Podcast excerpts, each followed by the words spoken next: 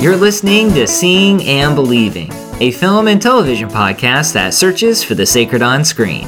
I'm Wade Bearden. And I'm Kevin McLenithan, and we're back after taking a week off. I know, Wade, that you spent it on vacation. I spent it absorbing all of the powers of my magical siblings, so that's why I'm glowing right now and might start speaking in a totally different language halfway through the recording. well, you know, Kevin, I was actually in Hot Springs, Arkansas, and I was using the mineral water around me to protect my body from evil dark creatures. I I wasn't going to be turned into stone this time. I'm looking forward to seeing the vacation slideshow of that one. Listeners, today we review the new fantasy adventure on Disney Plus, Raya and the Last Dragon, directed by Don Hall and Carlos Lopez Estrada. So jump on your pillbug steed and make sure to bring your treasure maps to the world-saving magical artifacts because it's going to be an adventure on episode 283 of Seeing and Believing. Did you just hit me with the shrimp tail?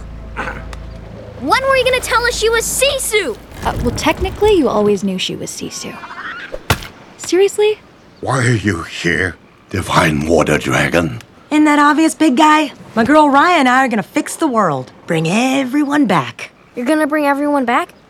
I wanna help. I'm sorry, I, I can't let you do that. It's too dangerous.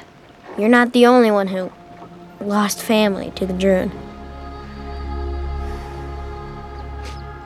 Please, let me help you. I got to go.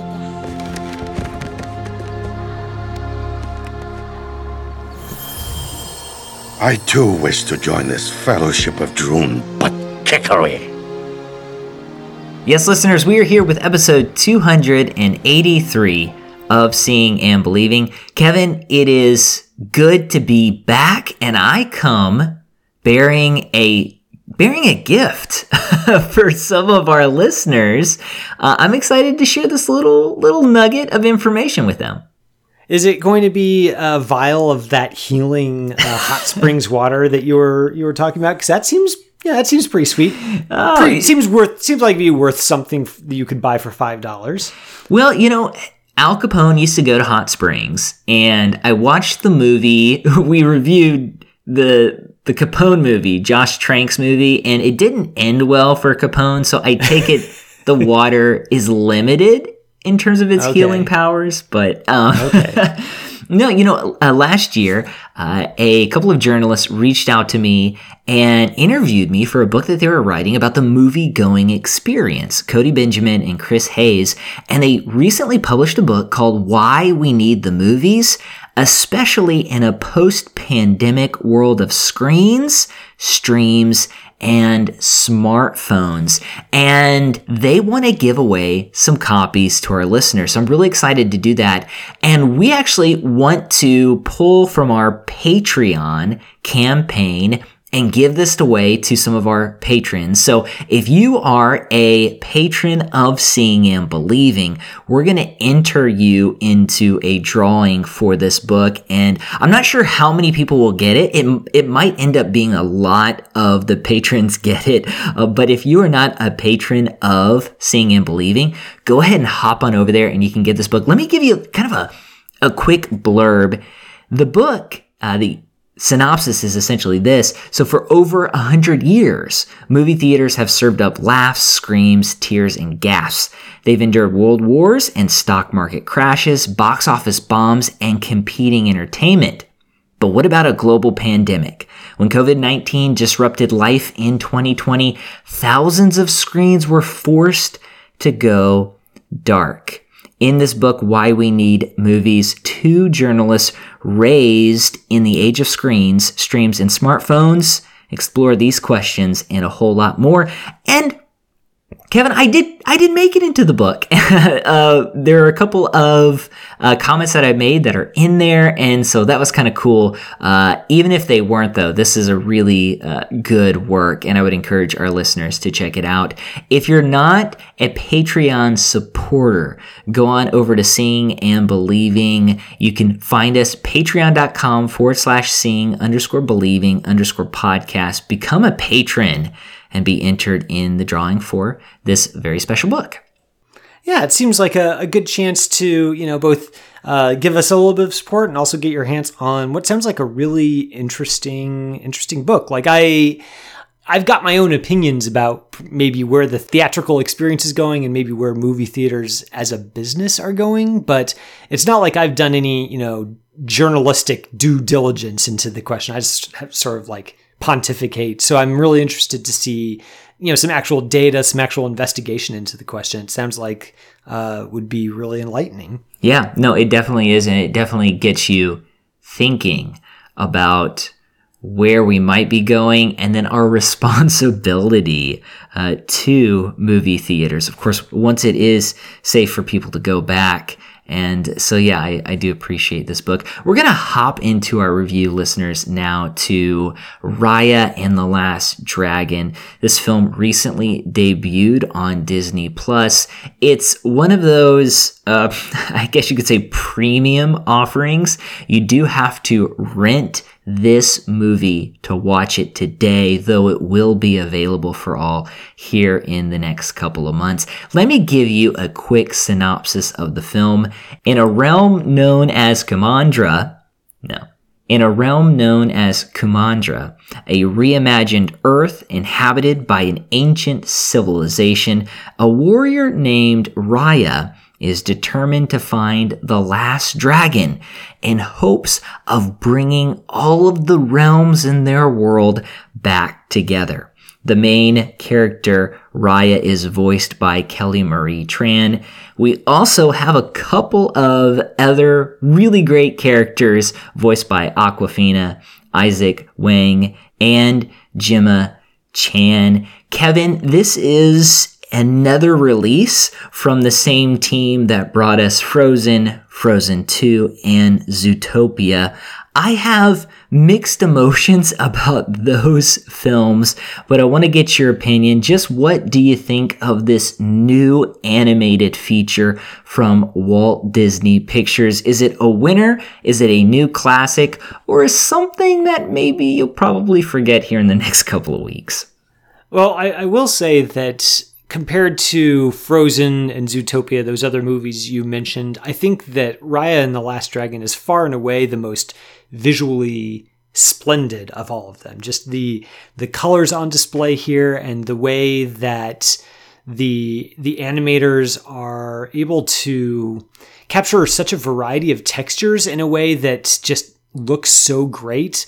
Uh, like the there's there's a lot of water in this picture because the the last dragon in this movie, Sisu, that's uh, Awkwafina's character, is kind of her power revolves around water, and so water figures really prominently into the visuals here, and it just looks utterly fantastic. The the reflectiveness of it, the the way that it kind of moves across surfaces, the way that characters go in and out of it, it just this this is a gorgeous gorgeous movie and it's that's not something that I find myself saying as much about I guess the the latest stream of Disney animated movies have been you know they've been visually attractive but there haven't been a whole lot there that has been made me sit up and take notes other than being maybe a little bit appreciative of the technical um, skill on display. I guess the the the way that Toy Story 4 just kind of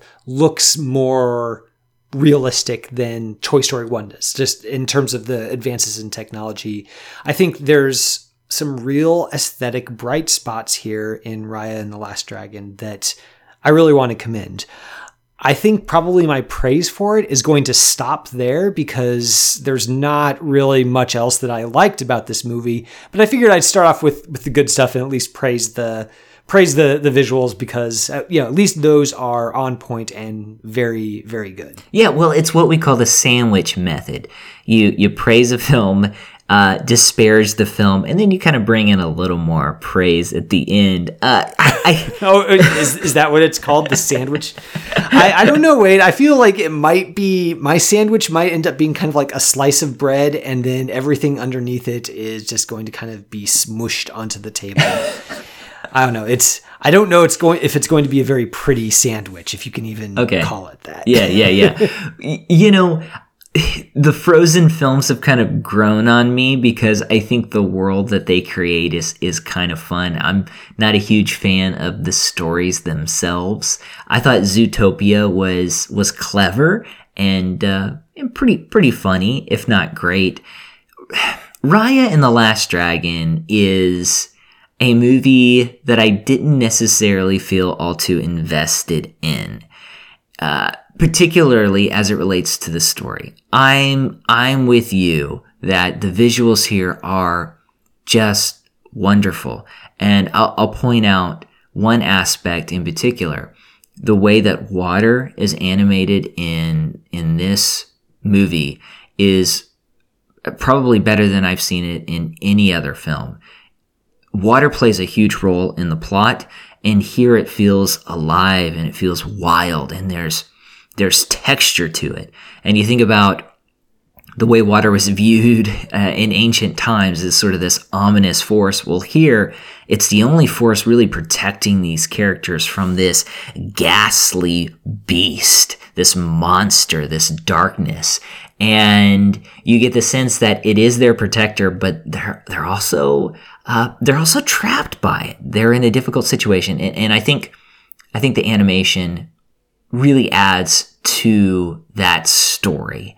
Uh, I like some of the characters. I'll kind of go into some of the characters. I like the voice work, but I just didn't really, I don't know, I didn't really care for the story and what it was trying to say. And I, I think, I think it does make some, some good points, but it, it seems like, and I had this problem with Frozen too. You have a movie that seems to want to say something important, but lacks any sort of emotional resonance with me. And is that a personal thing? I don't know, maybe. Um, but you walk away feeling that the film kind of swung and didn't didn't didn't make the hit that it wanted to make. Uh, so th- those are kind of my thoughts in a nutshell about Raya. Yeah, the okay, so the resonance is maybe a good place to start when you're talking about the the themes that this movie is dealing with because I I think I I I agree with you that it's not so much I guess that the the themes don't resonate with me, it's just that they are very they're very flat and they're sketched out very obviously. So the the overall theme of of this film uh, revolves around trust the uh, nations in this fantasy land uh, that we ha- are acquainted with at the beginning of the film. Uh, they they used to be united kind of as this this one uh, harmonious kingdom called Kumandra uh, until this great threat by the by these evil creatures. I, I, don't know exactly what they are. They're they're just kind of this evil force called the Druun, and the dragons uh, rescue humanity from these evil beings, and in doing so, they they sacrifice themselves and they go away. And in so doing, with the dragons gone, humanity kind of splinters into various nation states, and they are constantly at each other's throats to the point where they don't they don't trust each other enough in order to come together under one banner and really work together for the common good. Which you know that's that's kind of interesting, especially in 2021 after you know. Uh, the, the last few years of just complete political division in this country, it's it's a theme that has the potential to be resonant, I guess. I think the problem is with the screenplay is just so obvious about it. Like everything is about trust here. It's every line of dialogue feels like it is talking about the main characters trust issues, about how everyone needs to trust each other, about how you have to extend trust before you receive trust. It's all trust all the time and it's it's not so much that I think that it's uh, wrong-headed, it's just trying to get emotionally involved and that would be like trying to get emotionally involved in a coloring book it's not really it's just so two-dimensional there's not really any subtlety or or elegance there and it's just it's really hard to get involved with it where when it's just everything is so simplistic and on the nose. You know this being a children's movie you can't be you know too overly sophisticated. You have to make sure that you're getting it across to maybe younger viewers but i think there might come a point where you cross over a line between making things accessible to kids and just dumbing everything down. I think there's a distinction there that Raya and the Last Dragon falls on the wrong side of. Yeah, well, no, and you make a good point. The ideas are good. Uh, trust, unite, um, but there's nothing really to hang on to other than I don't know your typical Saturday morning cartoon fare. And I also felt like the movie I felt like the movie took a great setting and took potentially good scenes and tried to just, I don't know if you could say infuse them with artificial conflict, uh, while at the same time not allowing these scenes to breathe. It was as if we were just kind of jumping from place to place and you say, okay, these characters don't get along. We told you that. You should know. And one scene in particular is when uh, one character confronts Raya in front of this city fortress. And Raya comes out. And I got this sort of almost Kurosawa vibe that okay, we we're gonna get a samurai style showdown and then possibly a fight. And Raya comes out and immediately these characters just kind of start yelling and fighting and, and all that. And I felt like the movie just wastes opportunities to deepen and rich uh, enrich these these scenes, and as a result, you know, it gets. And it's kind of like the, the the the MCU at the end where everybody just kind of starts hitting each other. It's it it just okay, yeah, it's kind of boring. Uh, and that's how I felt throughout the movie. We, we started to get these scenes, and there's this potential, and then uh, the movie jumps forward and doesn't really live in in those moments. And as a result uh yeah i think i think maybe maybe dumbing down the conflict dumbing down the script at the very least not living up to the story's potential.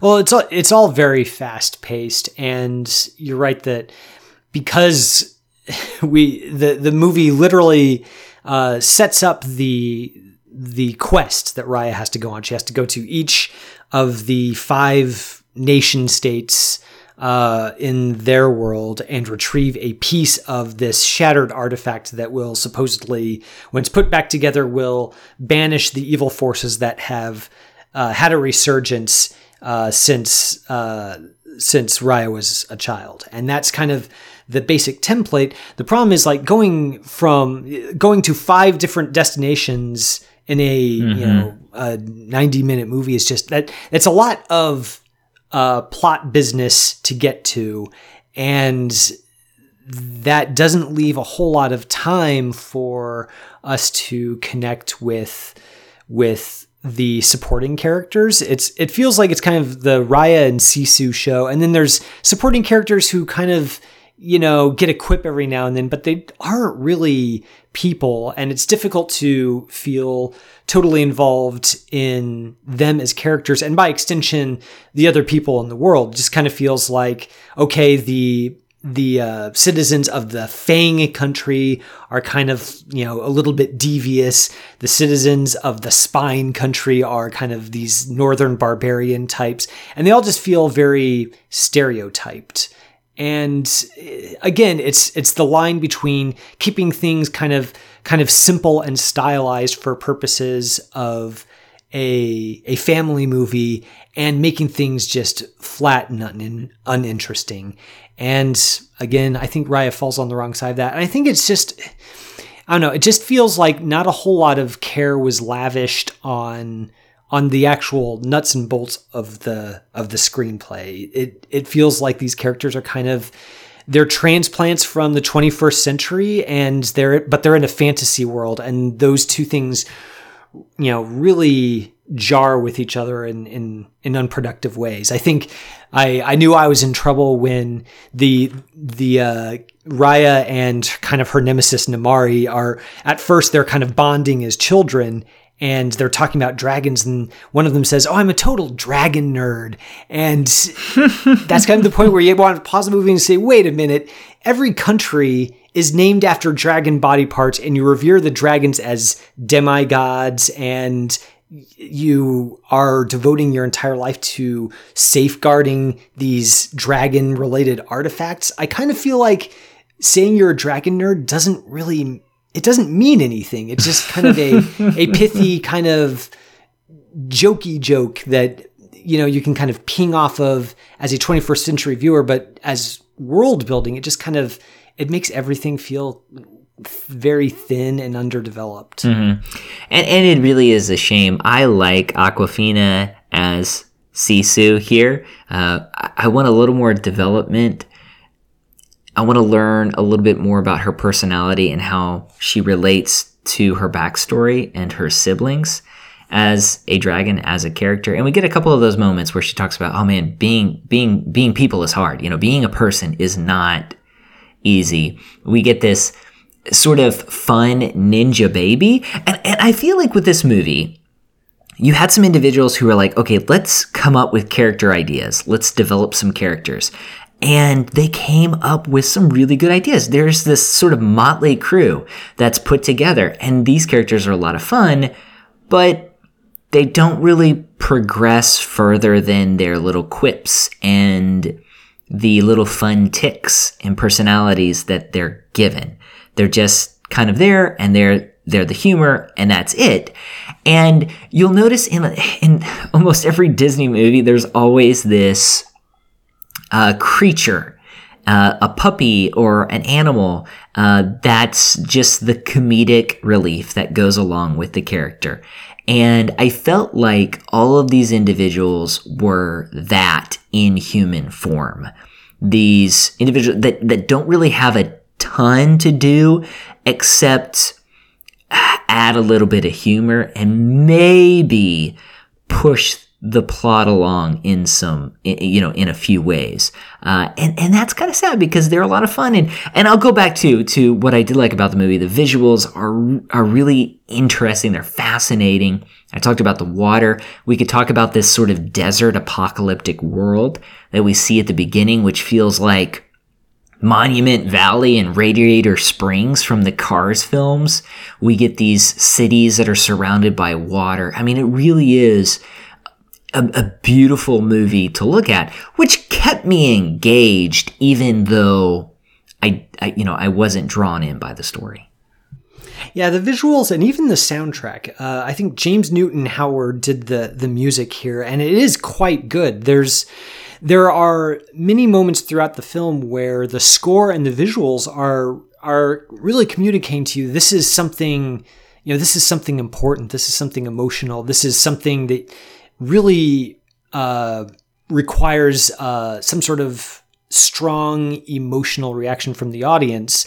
And you, it's easy to get swept up in those moments until you kind of, you know, one of the characters opens their mouth to say something, or you kind of stop and think, well, wait a minute, why are they fighting again? Why is why is one character pointing a crossbow at the dragon who is literally the savior of the world? Like why why is all this happening? And as soon as that little bit of doubt sneaks in, it the all of those beautiful surface elements kind of just fall fall apart. They they fall limp, which it, it, it's a shame that so much wonderful work from from the artists and, and the animators and all of that just kind of it, it feels like it's almost wasted on this really half-baked screenplay. Mm-hmm. yeah.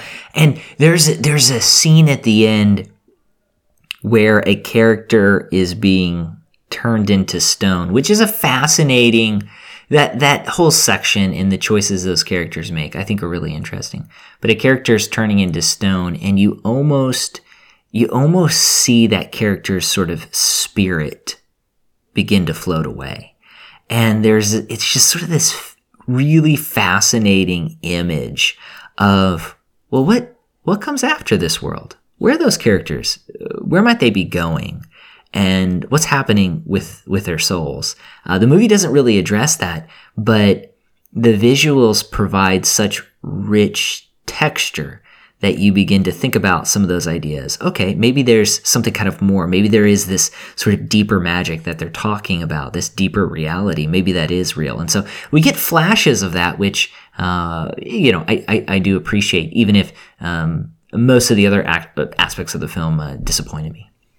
Yeah, it, it would have been nice to have seen the film spend more time on that and and less time on you know the the characters kind of trading trading quips back and forth on a boat. Like eh, there's there are ways to i guess build out this setting that could have both let us in on some of these mysteries that you're talking about about you know what what is the nature of the soul in this fantasy world? What what is the significance of some of the imagery we see in the architecture of these various uh, nations? Uh, and how do the characters exist in this world and how does it kind of affect them as people and affect their outlook? And it's again just it feels like all of that was kind of left on the table rather than um, the directors and screenwriters really making an effort to, to pick them up and really pick up that ball and run with it somewhere. And yeah, instead just feels like, well, you know, it was nice to look at. But to answer your question uh, that kicked off this entire discussion, I don't think I'm going to be thinking about Raya for very long after we record this episode. Well, if our listeners could hear the outtakes from this episode and how many names of characters that I got wrong, um, then maybe maybe that would speak for itself on its own. Listeners, that is our review of Raya and the Last Dragon. It's currently streaming to rent Uh, I guess that's the best way to say it on Disney Plus, and in a few months it'll be available for all Disney Plus subscribers. If you've seen the movie, let us know. Are we just a couple of dudes being too hard on an animated picture? We would love to hear your thoughts. Let us know and tweet us at See Believe Pod, See Believe Pod. You can also email us, seeing and believing, capc at gmail.com. We have reached the end of the episode. At this point, we take an opportunity to recommend something from the world of film and or TV to you, our listeners. Kevin, what would you like to recommend this week? Uh, well, so I was I was thinking about how much the the dialogue uh, annoyed me in Raya and the Last Dragon, and it, it, made me think about uh, 2010 the 2010 film directed by Sylvain Chomet, The Illusionist. And this is actually a film that grew out of some notes that the great Jacques Tati actually uh, uh, made about a film that he wanted to make. He never got around to it. So uh, Sylvain Chomet actually took that basic concept and fleshed it out into an animated feature. It's about a, a French magician and illusionist. He's uh, traveling around Europe and he meets a, a young woman and kind of takes her under his wing. She's kind of, you know, lost. She doesn't really have anybody in the world. And he, you know, takes takes her under his wing and they kind of form this father-daughter relationship where he is using his uh, his magician skills, his his illusionist skills to kind of, you know, make her world a little bit brighter and maintain a little bit of magic in the world for her, even though he personally knows that it's all, you know, hocus pocus, it's all stagecraft. And it's just a tremendously touching story, and it's done almost entirely without dialogue. It's almost like a a silent picture in a lot of ways, which, you know, again, that has Tati's fingerprints all over it. And it's just tremendously touching. The animation is wonderful. It's one of the last uh, films that you you'll see from the decade that was actually hand animated. You know, there there are precious few studios still doing that kind of work. So when something like The Illusionist comes along, uh, I, I definitely want to give it a plug when it's when it's great. And this movie is definitely great. Okay, yeah, I need to check it out. I've heard so many good things about it, and uh, I take it you're not talking about the Edward Norton magician movie that came I out. am not. it, it- remember when it came out around the time the Prestige came out, and everybody was comparing them, and it's like the, they're very different, with the exception of magicians at the center. It's it's one of those weird things that happens every now and then in in the movie business where two just extremely similar movies just kind of mm-hmm. happen to come out close to each other and you're just like, "Oh, is this is this a trend? Are we now going to get the this whole flood of uh, of magicians trying to outsmart each other and and obsession and all those things. Is that going to be kind of like the new the new uh, Star Wars like the new science fiction uh, action movie? Like is that going to be the next thing? And uh, it did not happen in this particular case maybe because the Prestige was great and the Illusionist was well anyway uh, what do you have to recommend to us this week? Well, I was going to add to that. Remember when Armageddon and Deep Impact came out, and we're like, well, uh, like, are we all going to die from a meteorite or whatever? Uh, it's it just it happens that way. Uh, so my recommendation this week is actually a book, and I don't know if I've talked about this before. It's a book that I enjoy. It's from Edwin Catmull, and he wrote a few years back Creativity Inc. He is the co founder of Pixar. He's now the president of Walt Disney Animation Studios. So there's this connection between Raya and him. And in Creativity Inc., he offers a, a number of good recommendations for how to foster creativity in the workplace. So, for anybody who's looking to grow as a leader or a boss, uh, this is a book with some, I think, some pretty good nuggets. I also enjoyed it because he tells a number of stories about Pixar and some of the early days, as well as uh, The Princess and the Frog, uh, one of the first films that he helped to create when he joined Walt Disney Animation Studios. And one of my favorite stories is when they almost deleted a majority of Toy Story 2 while it was in production. And it was saved because somebody had made a backup because they needed to work at home to take care of their daughter, I don't know, a few days a week. And uh, you get some fun little stories that take you behind the curtain of Pixar and, of course, Walt Disney Animation Studios. And I like all that type of stuff. Uh, in fact, I, I enjoy some of the behind the scenes stuff almost more than the films themselves, but it's uh, pretty interesting. Uh, so, Creativity Inc. by Edwin Catmull. Man, I just just hearing that story about almost yeah, accidentally deleting the entire movie just by mistake, it's just it's giving me sympathy sympathy chills. Like, oh no, I can imagine being in that position. How awful that would be. It just, oh, but that that sounds like uh, quite a story in you know uh, a book that's probably full of really illustrious things like that. yeah, yeah, no, it's it's funny, and I'm also I'm also really interested in reading people talk about Steve Jobs and working with Steve Jobs. He's such a fascinating character and oftentimes an infuriating character. But uh, Catmull talks about his relationship with Steve Jobs and Steve Jobs' fingerprints on, on Pixar too. So I, I enjoy all of that. Uh, listeners, that is the end of our episode. Once again, Support us on Patreon, and we're going to enter you into that drawing for Cody Benjamin and Chris Hayes' book, Why We Need the Movies, especially in a post pandemic world of screens, streams, and smartphones. You can also pick that book up on Amazon if you want to get it now. Also, make sure to rate and review our podcast. We really do appreciate it. Thank you for listening to this week's episode. It's brought to you by ChristandPopCulture.com. Our producer is Jonathan Clausen, who every week helps us to search for the sacred on screen. I'm Wade Bearden. My co host is Kevin McLenithan. And until next time, this is Seeing and Believing. We'll see you later. You have been listening to Seeing and Believing, an official production of the Christ and Pop Culture Podcast Network. Please rate and review the show in iTunes and check out our other shows at christandpopculture.com slash network. Theme music by Alexander Osborne and Lindsay Miz, used under Creative Commons License 3.0.